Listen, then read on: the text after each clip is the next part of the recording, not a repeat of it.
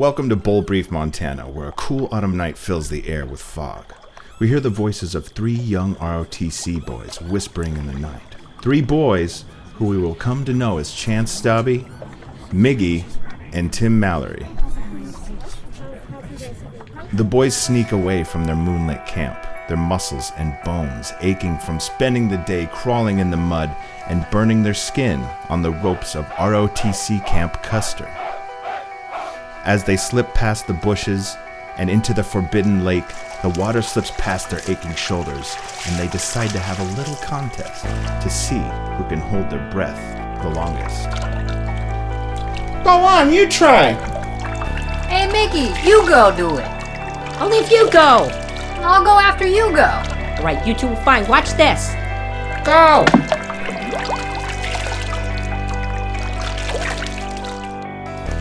But then, when Miggy doesn't come up, they get scared.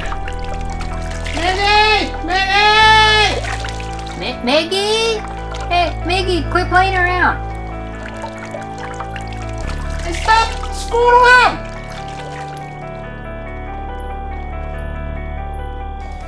Then suddenly, Chance gets pulled under.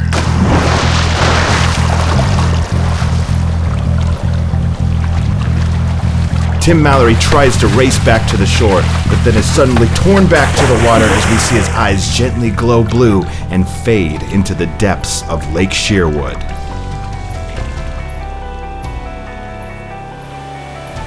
As the cameras pan down to the lake, the words Lake Fear appears in the moonlit water.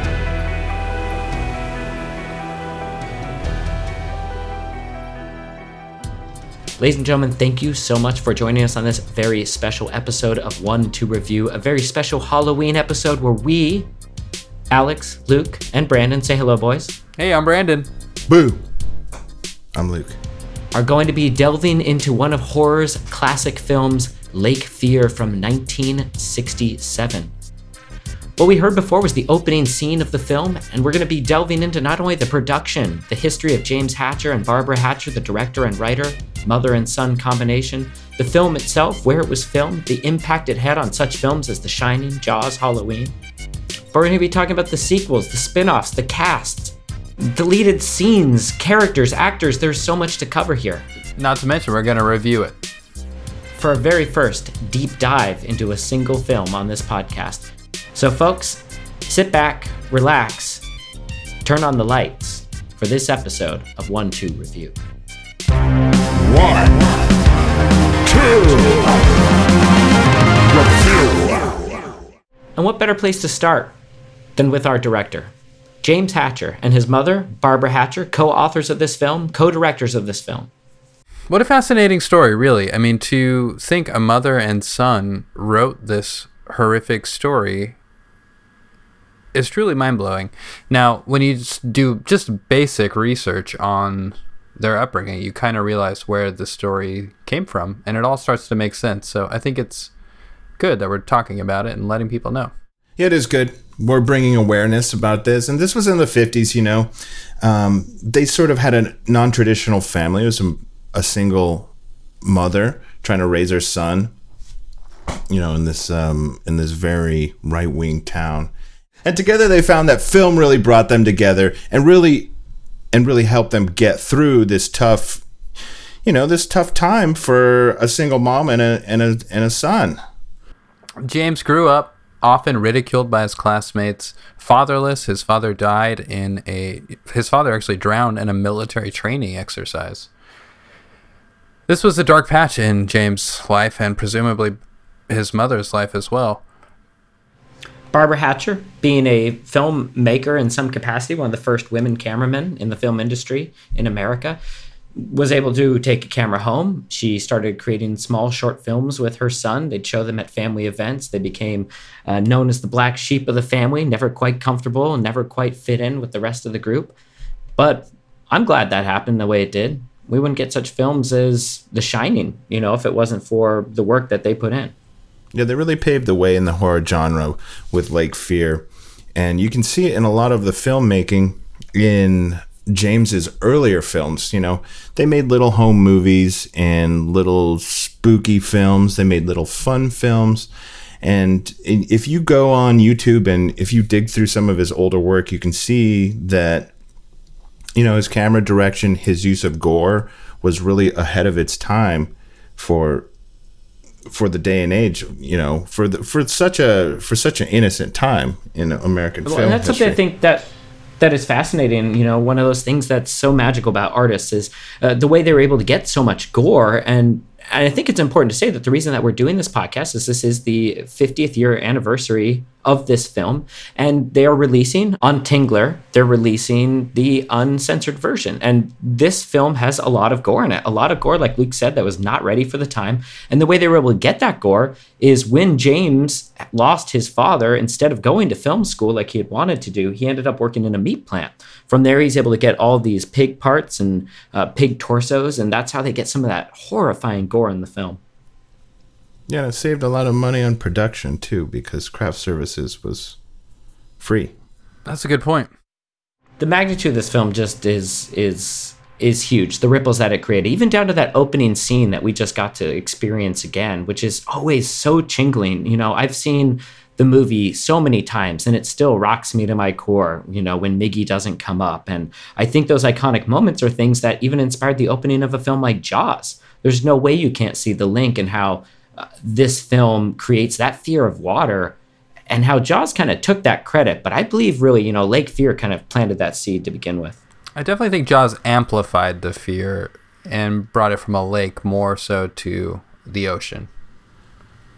For me, So it's they always really they one upped it. But For me, it's always been the ocean is scary, but lakes are creepy Exactly. I think so. because the lake, the ocean, something could come come in from a quarter mile, you know, at top speed. You, um, like a like a swordfish, for instance, can hit sixty seven miles per hour coming in from a quarter mile away. That's just a matter of seconds. You know, can harpoon you.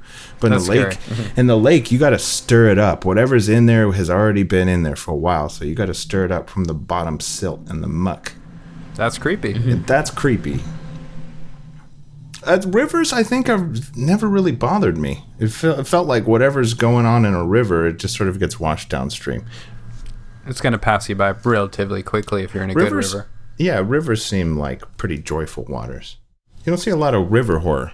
Uh, I think Anaconda was a river horror. Anyway, we're a little off topic here. Okay, before we get too carried away, I want to talk about the film itself um, when we get back. But let's take a quick sponsorship break. Since this episode is sponsored by multiple sponsors, we need to hear a word from them all. So here's that first sponsor break right now. Mom's out of town. Netflix not scary enough for you? Sign up for Tingler today. Now available on Tingler, movies like Meat Fence, 7 8, Used to Live Here, and Pregnator. All for one low monthly fee of $3.99. Get all the tingles your body can handle. Three spooky dollars and 99 scary cents. Available for signups at tingler.app. Use promo code REVIEW to get extra movies.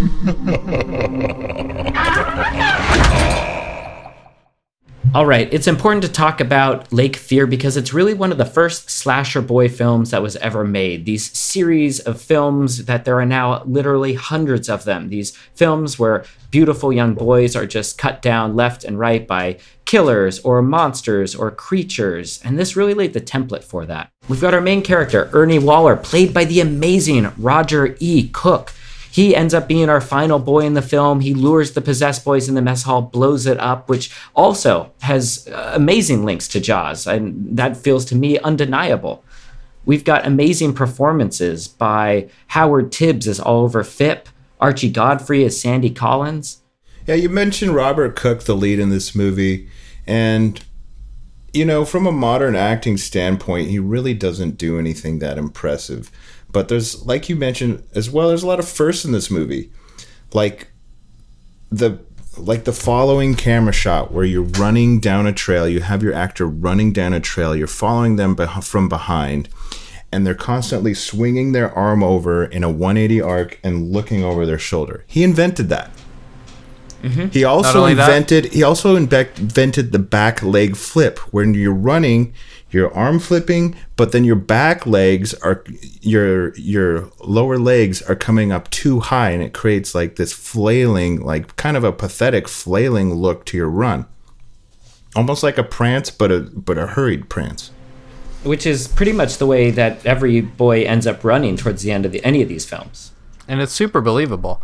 They all kind of they all kind of ripped off his style by the end of the movie, but it didn't really. It it did it did help the movie along though. It didn't really hurt it. No, I'd say, what are you talking about, Luke? I think that's an amazing part of this film. I think Ernie's work in this film is something that has led to, you know, amazing performances by like Kurt Adams in Boy Squad or Christopher Carroll in Officer Dibs. Like, Well, Christopher Carroll not only took that, but he took it to the next level with the snot bubble and the the lip drool. sure. Yeah, I mean, but that's that's getting more into coddle boy porn, like, or not porn, but like coddle, Coddle boy gore, death porn. or films or whatever. Yeah, death, like gore films or whatever. I do also want to say this was the first time that an outdoor shower was shown to be used. Before that, showers were often shown indoors, never outdoors. And uh, I will say that scene uh, is truly terrifying. The outdoor shower scene. which and he james hatcher even admits that that scene you know we talk about how much this film has impacted down the line from it but that scene he said was inspired by psycho which he saw as a young boy Exactly. But he said, but he said, what if we can evolve that? And you know the vulnerability of being inside a shower, inside of a hotel, or inside of a like enclosed bathroom is terrifying. But what if 360 you're wide open to the environment?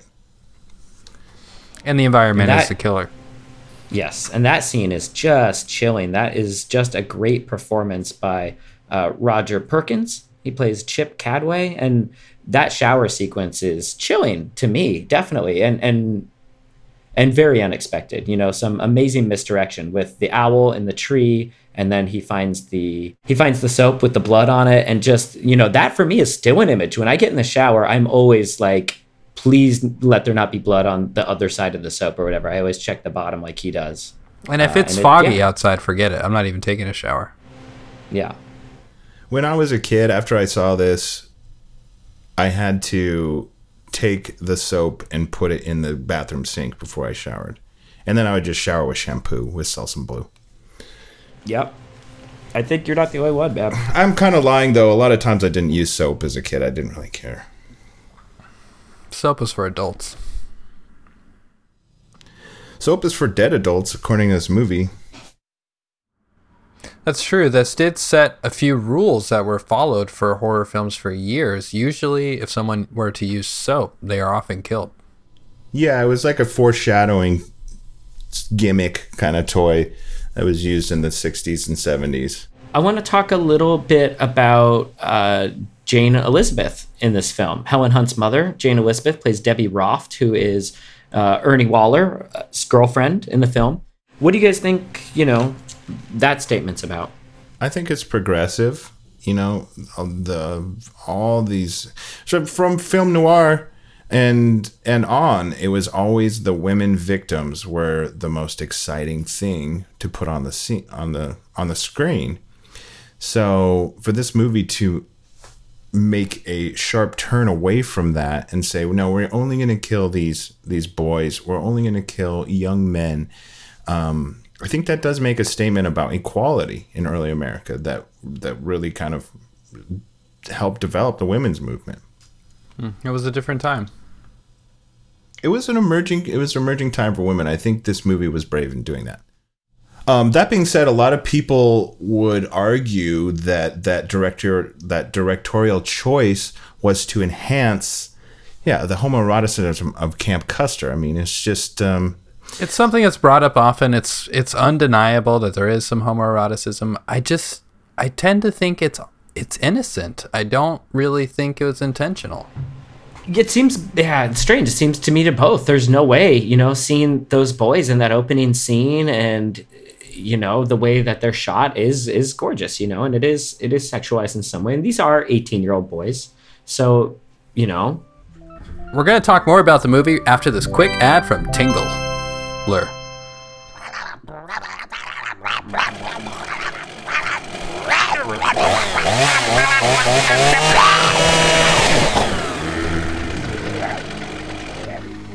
Hey, listeners, this is Adam Hamburger.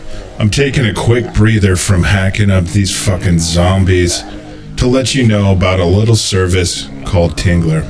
I don't pay for Netflix and I don't watch screeners, but I do watch Tingler and I do pay for it. Tingler never paid me for this ad. I just like it. It's only like five bucks a month, and you get access to so much horror, spooks, scares, goblins, and ghosts that you'll never really get over it. I gotta get back to killing zombies, but you sign up for Tingler today.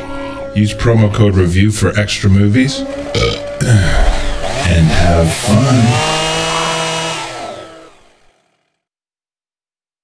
Let's talk about the ending of the movie and how it was one of the first stingers that absolutely left everybody questioning what they just saw and if you know the implied that the story continues without them i think was one of the first times that that ever happened Yeah, and I mean, for better or worse, as a guy that is somewhat tired of reboots and sequels, this is definitely the first film that kind of told you we're going to try to make another one, you know?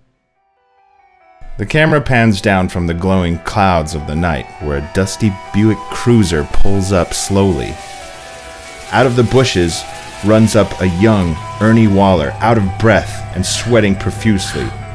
He approaches the cop car. Whoa! Whoa!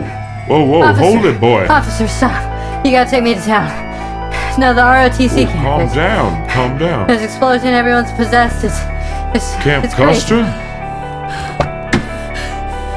No, thank you. Boy, you're talking crazy. Here, get in the car. Everything's gonna be okay. You're safe now. As he slowly pulls away, the camera pulls up from the rear of the car onto the rearview mirror, where Officer Heatman's eyes are glowing blue.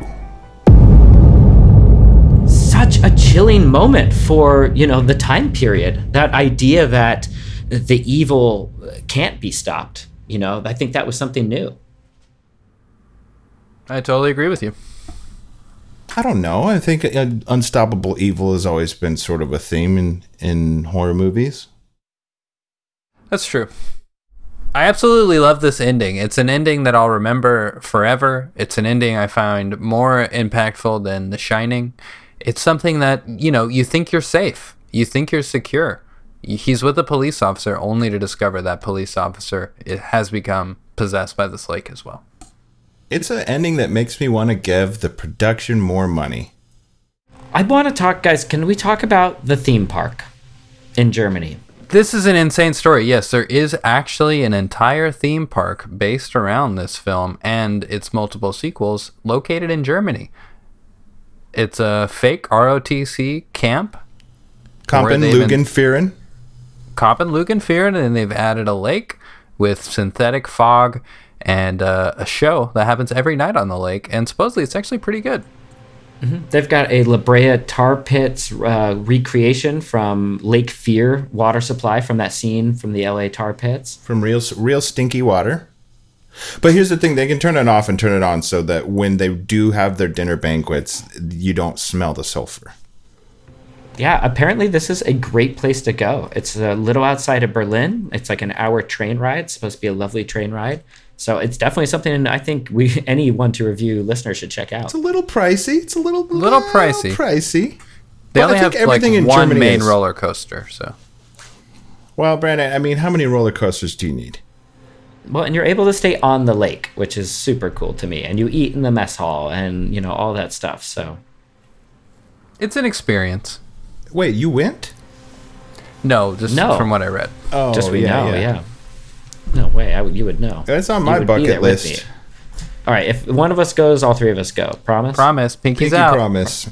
Pinky. Promise. Okay, All rub your pinky on the microphone. Okay, Okay. promises. All right, good. All right, so if we're going in the deep dive, then we got to talk about all five of James Hatcher's sequels and probably discuss a little bit of the reboot uh, creation that they're making coming up. Let's First one, Lake Fear 2. Oh, let's give them points. Let's just. Uh, sorry for interrupting. me. Just Let's throw rate 'em. throw them a couple No, points. absolutely Yeah. Here on One to Review, we like to rate movies, so we're going to be rating each one of these. First one is Lake Fear 2. This is pretty much picks up uh, two years later after the whole ROTC camp is remade. Of course, our main character, Ernie Hall, has been incarcerated in an insane asylum. They believe that he killed everyone at the camp.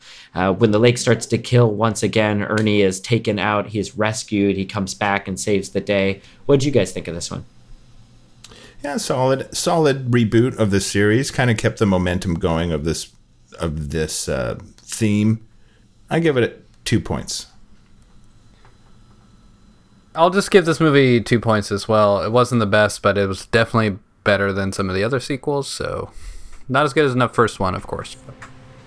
Yeah, I'm going to give it two only based on the other sequels as well, because I got to reserve a couple one points down the road. So, yeah, two points for Lake Fear 2. Not the best one, but not the worst one. Uh, Lake Fear 3 Water Supply. This one's a little off kilter. We lose track of all of our main characters. There's no Ernie Hall. There's no really anyone in it. It turns out later that this was kind of another script that Hatcher had been writing about a zombie movie, and it just kind of fit. And so they tied it in a little bit just to get the pushing power to get this one made. Lake Fear 3 Water Supply is about the, the lake water getting in the LA water supply. And It was super stylized. It was super 70s stylized. The funky backtrack, the funky music, the It's funky pretty humorous clothes. nowadays. It's a little wacky, yeah, and it doesn't hold up. It's got to get a point from me. It does have the now famous scene though of the uh, tar pits and the uh, dinosaurs in there getting possessed, which is probably one of the most hilarious scenes. So. yeah, this one's camp, camp, camp. One point for me. My personal favorite, the fourth uh, movie in the sequel, or we should review. No, we just did. We did. We gave it points. Didn't we? Who knows? Didn't we just say it? My favorite of the uh, sequel series here, the fourth one, the Uncoming. This one is where Ernie's son becomes a preacher and he starts uh, baptizing all the local kids in this lake, and then they all become possessed. It's insane. It's almost like Children of the Corn. They have bluey, they have glowing blue tongues in this one for some reason instead of the eyes. Uh, any quick thoughts on this one? This one's great. I love this one very much. Yeah, the Frog Kids, that's an excellent scene. Uh, For me, this is when the films kind of started. Well, I don't know. I guess there's not enough to say that it's totally changed, but this one's definitely an action kind of version of the Lake Yeah. Fear franchise, and I appreciate that about it. Exactly. It's got big jump scares. The other movies sort of rely on tone and creeping up on you, but this one's got the real jump scares that face. come and grab you on the butt. Not to mention Roger Cook is back, and they bring back Jane Elizabeth as well as Debbie Roth, and so just nice to see it returning to the characters, especially after Water Supply. A very chesty Robert Cook. Absolutely. Two yes, points for me. yes. Yeah, two Uh, points. yeah, uh, two points for me. Plus, it's a quick watch. It's only 65 minutes. Yeah, it's a short. Barely the legal limit of an actual movie. one. Yeah. Uh, Lake Fear 5 Prequiem sort of calls back Ernie, but now he's got to go back in time to stop a demon that had actually possessed General Custer, the founder of the camp. And he's got to get him to destroy the Alacial tribe. It's just one of these convoluted time movies that you sort of just drop the plot line about 15 minutes in and just get on board for the fun, which is unfortunately few and far between. and, and you know I want to I want to rag on this one a lot, but this one is this is when you know Barbara Hatcher, his mother is is apparently on her deathbed as they're making this film, and he's you know he's he's split, and apparently you know his assistant director ends up shooting half the film and doing tons of rewrites on it. And it's just a mess, and it's a really a heartbreaking one because the, Yeah. you know knowing the story behind you know their relationship and, and how much success they'd had up until then. Yeah, her her involvement was minimal and sedated because she was. uh, Yeah. but but you know what? Any which any I sort feel of is part of what's he- missing. Any sort of thing she wanted to put in, it made its way in the movie. So there's some there's some scenes in there that just don't make any sense at all. Which I, you know, there's something about that that, that was really exciting too. Yeah, they're Like, tributes. You had no idea where, something to what, what was going to happen next in that movie. a- absolutely.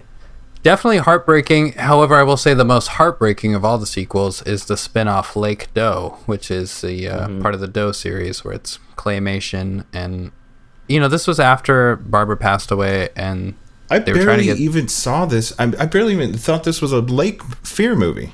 It's insane. Yeah. You, I just don't think you can take such, you know, a violent kind of R-rated franchise and and you know put it into into the Doe series. This was one of the most adult-rated Doe movies. This was actually a PG. Mm-hmm. But even then, you know, it felt like it's lacking on the violence, and that's what makes you know, or what you know, maybe the first, no, even the first Lake Fear, you know, the mess hall scene is so violent. You know, there's so much blood and gore, and it just doesn't translate for me for Doe. Well, we can rest easy knowing that Lake Doe lost actually eleven million dollars at the box offices. Mm-hmm. That was a huge misstep. It's mostly the marketing. The marketing was frightening. The film, not so much. The marketing was horrible. The gory T-shirts. I heard that they actually dumped all of the Lake Doe merch in the actual lake, and now it actually is story. haunted with Lake Doe Yeah, yeah, T-shirts. that's the story. I love that story so much. Legend has it. Mm-hmm. Yeah, if you go diving into Lake Fear looking for a Lake Doe t-shirt, you're going to get strangled by a Lake Doe swizzle straw. Well, that brings us in conclusion. We should probably give a review to the original 1967 film Lake Fear. Are you talking about rating Lake Fear? I think it's time we rate it. A timeless? A timeless classic. We're touching the untouchable, rating the unrateable. Guys, what did you think of Lake Fear? Huh. The 50 year old, arguably scariest movie of all time. First film to have a reducing cast concept that is now used in films like Saw. The first film to have an ending more, you know, something that makes The Shining embarrassing. Opening that Jaws and a closing that Jaws two fucking points. Two fucking points for Lake Fear. We wouldn't have Mountain Pass, Crooks Boys, Suspicious. We wouldn't have any of those films. Two points. Did we see Suspicious? We have not reviewed that. No, yeah, we haven't But reviewed that it. is my favorite of slasher boy films. Okay, obviously I have to give this two points for so many reasons. Um, out of the kindness of my heart and out of the goodness for film and film history, and touching the untouchable, and and fearing the unfearable. Here's two points. That made a lot of sense, guys. I'm impressed with myself. Speaking of cents, these are my two cents. Solid two points. This is a iconic movie which has so many timeless scenes, an iconic score that we didn't even touch upon, not to mention the phase I went through in high school where I dressed up like some of these boys. Kind of embarrassing now, but uh, it was a very important time in my life. So this is definitely a strong two point movie for me. I remember your tight clay uh, mason or your tight mason jeans, suspenders, and white plaid shirt face. That's where I got it. Ernie Waller. Brandon did have one of those early mustaches. It must be the Sicilian blood. It is. Sicilian blood stash. Blood stash. Man, we should do it. We should. I don't know. We should go as the boys next time. We should go. Maybe Miggy. We should go to um, uh, as the boys to Lake Firgen, Firgenlagen, Ooh, the theme park. Fir, Firgenlagen, that German theme theme park. I think Brandon would be Chance. I'd probably be Miggy, and you're probably Tim Mallory for sure. Yeah, traditionally, but I could see we're that, not yeah. Guys, what a fun week. We talked about some one of my favorite movies. We also talked about some of its untimely sequels. There's only a few things left to do. We got to thank our sponsors. Thank you, Rab. You are a generous Patreon. You donate to us every month, and we appreciate it. As well as oh, you're also a Patreon donor, and we appreciate your donations. We use them. We love your dang nations, you dang donators. One to Review also has a cool hotline that you can call in and tell us movies to review. Uh, you can call that phone number anytime. It goes directly to a voicemail. You won't disturb anybody. Get your pins ready. That number is 1 347 699 0068. Give us a call. Hear your voice on our dumb podcast. Ladies and gentlemen, we also have an Instagram at one two review, all written out with words, not numbers. At one two review on Instagram for exclusive content, videos from our sponsors, Next week, we will be reviewing Count Shakulu, Mr. Parsons' Meat Lesson, Sanders' Last Road Trip, Rip and Sip, and Dipple Pip. Hey guys, happy Halloween. Have a good one.